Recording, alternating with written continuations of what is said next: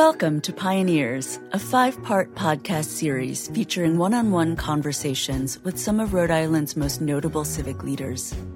I'm your host, Mary Kim Arnold. Pioneers is produced by the Rhode Island Foundation, the state's largest and most comprehensive funder of nonprofit organizations. The episode you're about to hear was recorded in front of a live audience. I talked with Julie Nora, the director of the International Charter School in Pawtucket, a two way immersive bilingual charter school serving Rhode Island students in grades K through 5. Julie has committed her entire career to advancing bilingual education.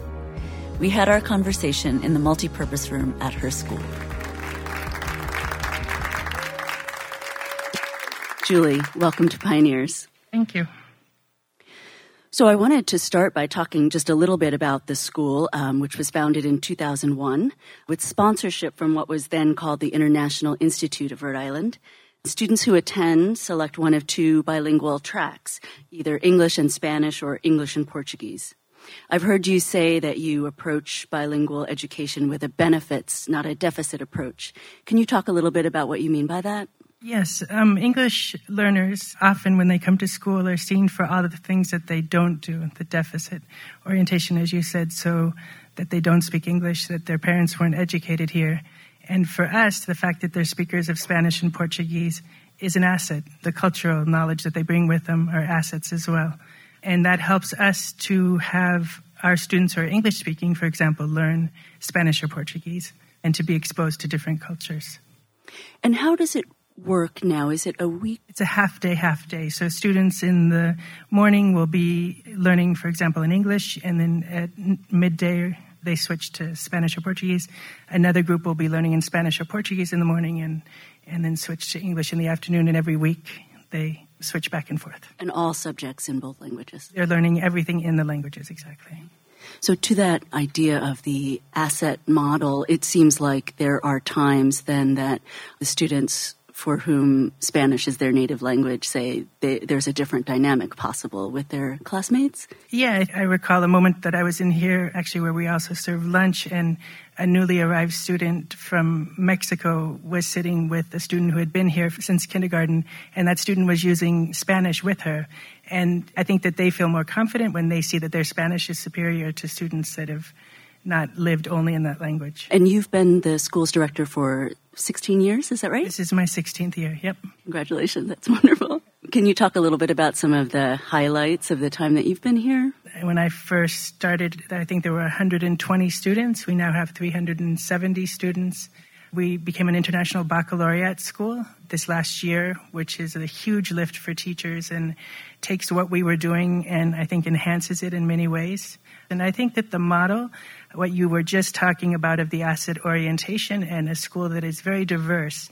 Students from all sorts of backgrounds, high socioeconomic status, low socioeconomic status, immigrants, families who've been here for many generations, speakers of different languages are, are learning together. And I think that the impact that that will have on our communities when they go out into the world is beneficial. So you mentioned the International Baccalaureate, and as you know, both of my children went here. And when my daughter was here, I know that there was early conversations about that. Can you talk a little bit about what that means for the school?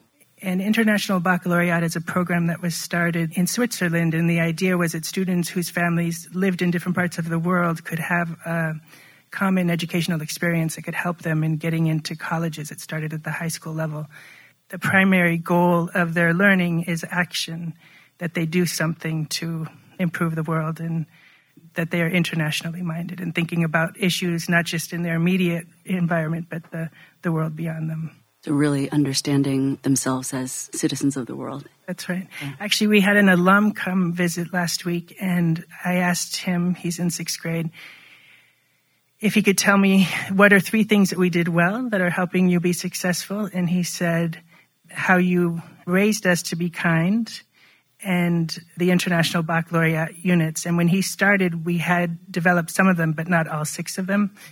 And I then asked him what's something that we could do, could have done better to help you. And he said, more international baccalaureate units. Um, so I'm going to come back to the school in a minute, but I wanted to talk a little bit more about you and your own education. Can you talk a little bit about what that was like? I was uh, born in 1965, the year of the Immigration and Naturalization Act in Los Angeles. Um, went to school in what's now Koreatown. And when I look at the class photos from my siblings who are five, nine, and 12 years older than me, it's mostly white students. When, when I look at my class photos, it's very diverse. Students from Mexico, African American students, a lot of students from Korea and the Philippines. That really informed my views on diversity, but the education was spotty. And then I went to an elite independent girls' school, and that provided me with a very consistent, solid education but it wasn't accessible to all and it wasn't very diverse. And really, what my goals have been always is to try to combine those two things and to create opportunities of educational excellence for all, and to do so in a way where students from different backgrounds are working together. I think I've heard you say that this period of time around middle school, is that right?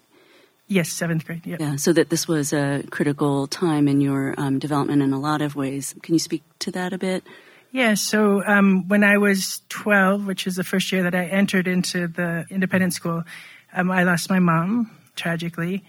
There were a lot of caring adults in my life, but educators played a really key role for me. I remember Miss Thompson, who was my ninth grade teacher, and the moment of me having an assignment from her that sort of taught me what critical thinking was, and then having that tool in my toolkit to be able to use in my personal life. Do you remember what that assignment was? I do remember the assignment. We had to go to the UCLA library and choose from left leaning periodicals, right leaning periodicals, and sort of popular articles and research a particular issue. So, something like today with climate change or abortion. I remember for the first time thinking, wow, there are different perspectives on issues. And I had always thought, you know, that I had to accept just one perspective. I want to um, stick with this idea of those influences in childhood. So you are talking to your 12 year old self. What would you want to tell young Julie about what lies ahead? Life is good, and when it's not, it will get better. Never give up an opportunity to go to the beach. um, that friends, um, good friends, are invaluable and become rarer as you get older, so cherish and nurture them. Um, so after high school, you went on to study U.S. intellectual history, as I understand, at UC Berkeley. Can you talk a little bit about what that included and what that experience was like? So I mentioned the year that I was born. My T-shirts were the hand-me-downs of my older siblings, which were rock bands, you know, singing about civil rights issues. We had the, the race riots year that I was born. It was a, a time of lots of changes, days of hope, years of rage. But going to Berkeley with that sort of set of experiences that, that I had, and then at that moment was also very involved with apartheid, and it was just a place where there was a lot of political activity. You know, my daughter is about to go off to college next year, and I've been reminded as I visited college with her of how many new things you begin to see and experience and living independently and all that it entails. Um, it was very formative for me going to Berkeley. And you stayed in California for a while? Yes, I stayed there and did my master's work there as well, but lived there for 13 years before I came here. And how did you end up coming to Rhode Island? Um, my husband came here for school and the only thing that he knew about Rhode Island, he's from Venezuela, was from a cartoon he saw as a kid where the bad guy stole it with a helicopter. and as part of the marketing campaign at the time. Maybe they should turn. Um, and the only thing that I knew was, you know, just statistics about it being the smallest state and um, had just graduated with a master's in teaching English to speakers of other languages and was convinced California was the only state that had English learners. We were going to be here for one year and go back. Why leave the Bay Area? Um, but it's been now, I was 95, so 23 years. Yeah, so that one year extended yeah, a little bit. Yeah. So now to, to, go back to the school a little bit, um, can you talk a little bit about what Rhode Island was like in 2001 around the time of the school? Were there factors that influenced the founding? Yeah, so the first set of charter schools in Rhode Island prior to that were district charter schools. And then another law was passed that allowed for independent charter schools, and we were in that wave. There were fewer charter schools on the landscape, Bill Shuey, who at that time was the executive director of the International Institute, wanted uh, learning opportunity really for the children of their clients. They work a lot more with adults. And so thought that the school would be its own entity that would serve the K 12 population. So there are many ways that I think ICS can be seen as, you know, successful and growing and thriving. And I think sometimes people are curious about what challenges you may have encountered along the way, either, you know, in your own leadership or with the school. Maybe you could talk about one or two of those and how you overcame them. One of the challenges of being a single school, charter school of our size, is economy of scale. Mm-hmm and so, what you want in terms of having a teaching staff that stays in the school and is, uh, stays for a long time, the costs, which are well worth it, of that compared to the increases in revenue don't add up. And so, it becomes more and more expensive. So, part of our expansion was planned expansion to be, go K to five. Um, we started K two but then we had to make decisions about expanding class size and, and becoming slightly bigger. And I think that brings new challenges as well in terms of, you know, having more, more students and still having a relatively, or I would say a very lean staff. Mm-hmm. But really thinking about how to balance revenue with cost. I guess I'm not sure if it's a moment in time, but you know, when I first started, the school was still very new, and so it's building a plane while flying it. You know, really trying to put in place systems to help the school become sustainable. There's always things that come up every day that are surprises and challenging, but you know, having put in place some of the things that allow for predictability.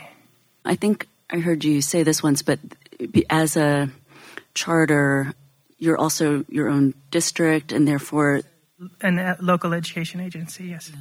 And that adds levels of administrative complexity. Is that it does? So I'm, you know, a superintendent and a principal. So it's a small district, but the reporting that has to happen for the state and all of the interactions outside of the school itself, we're responsible for. And on a sort of more personal level for you as leading the school all of these years, have there been times when, you know, you've doubted or thought, oh, how do you keep yourself going?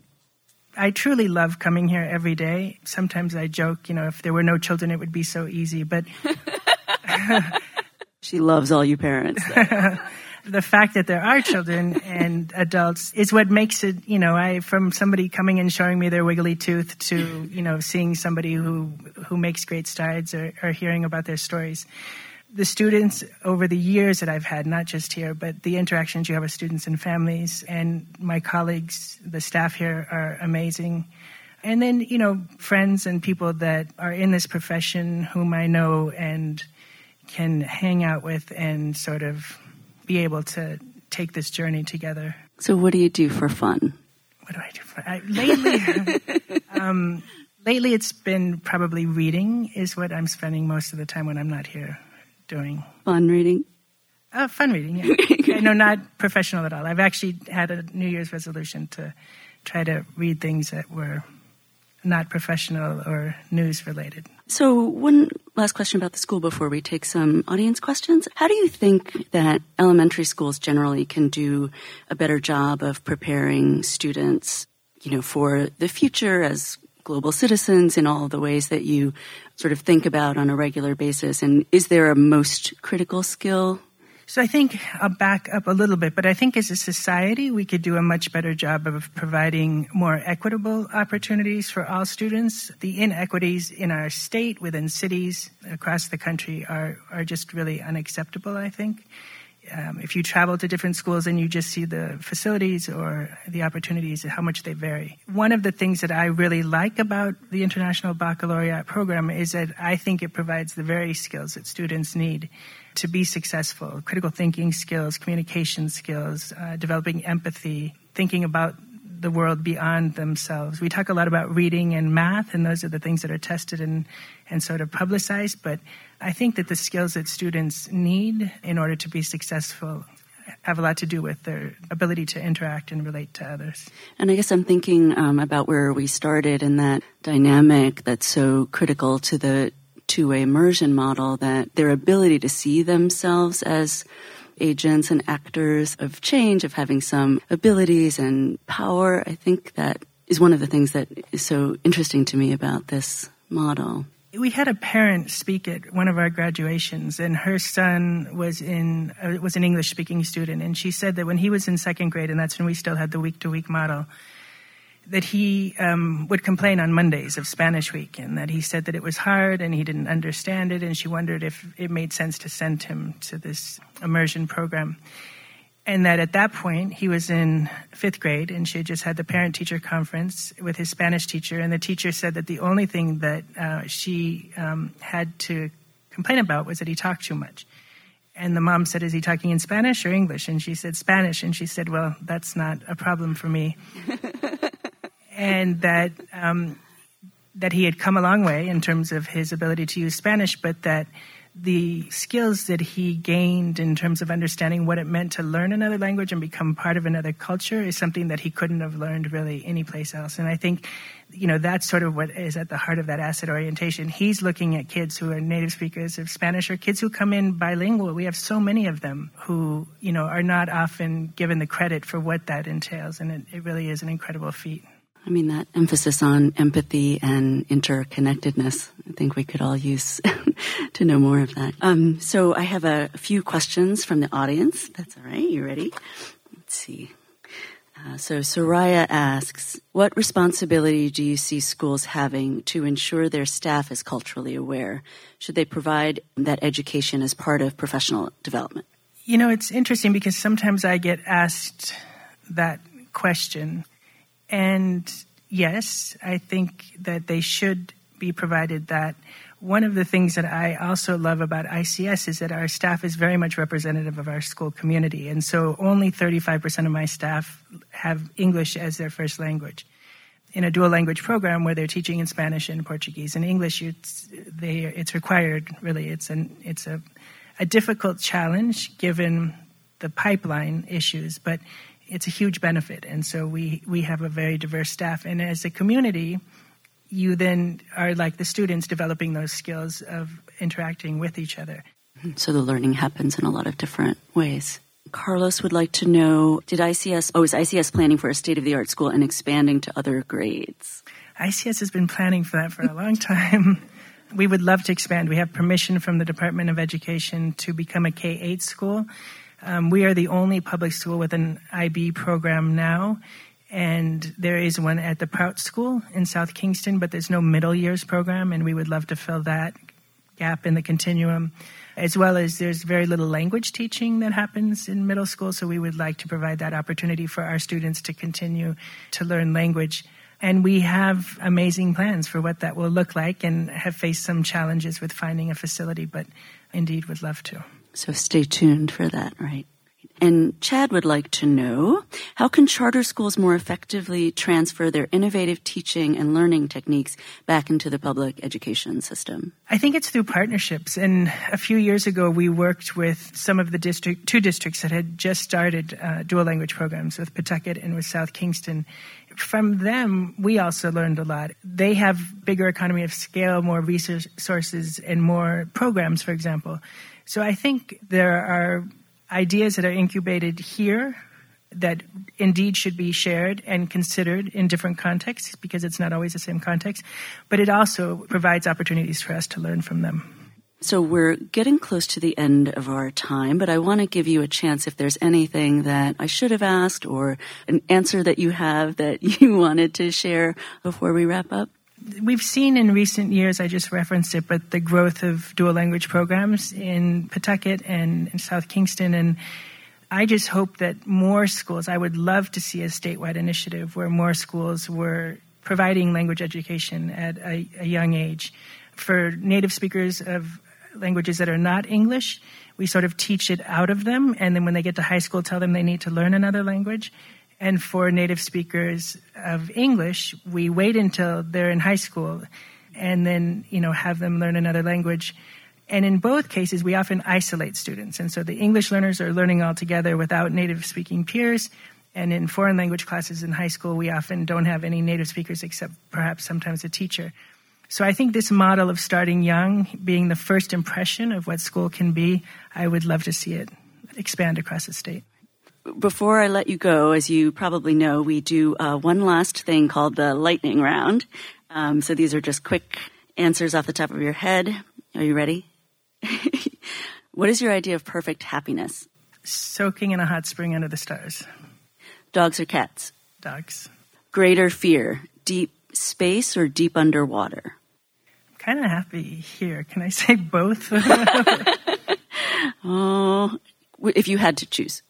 Deep water. What do you value most in your friends? Intellectual curiosity and honesty. What is your favorite word or phrase? If. Is there a word or phrase that you most dislike? You can't. If your career hadn't worked out the way it did, what would you be doing instead? I always thought I wanted to be a bridge engineer. Why? I don't know. And I don't know that I'd be good at it either, but I just, I love bridges. Julie, it's been such a pleasure to talk with you. Thank you so much. And thank you for hosting us here at the International Charter School. To you too, and thank you.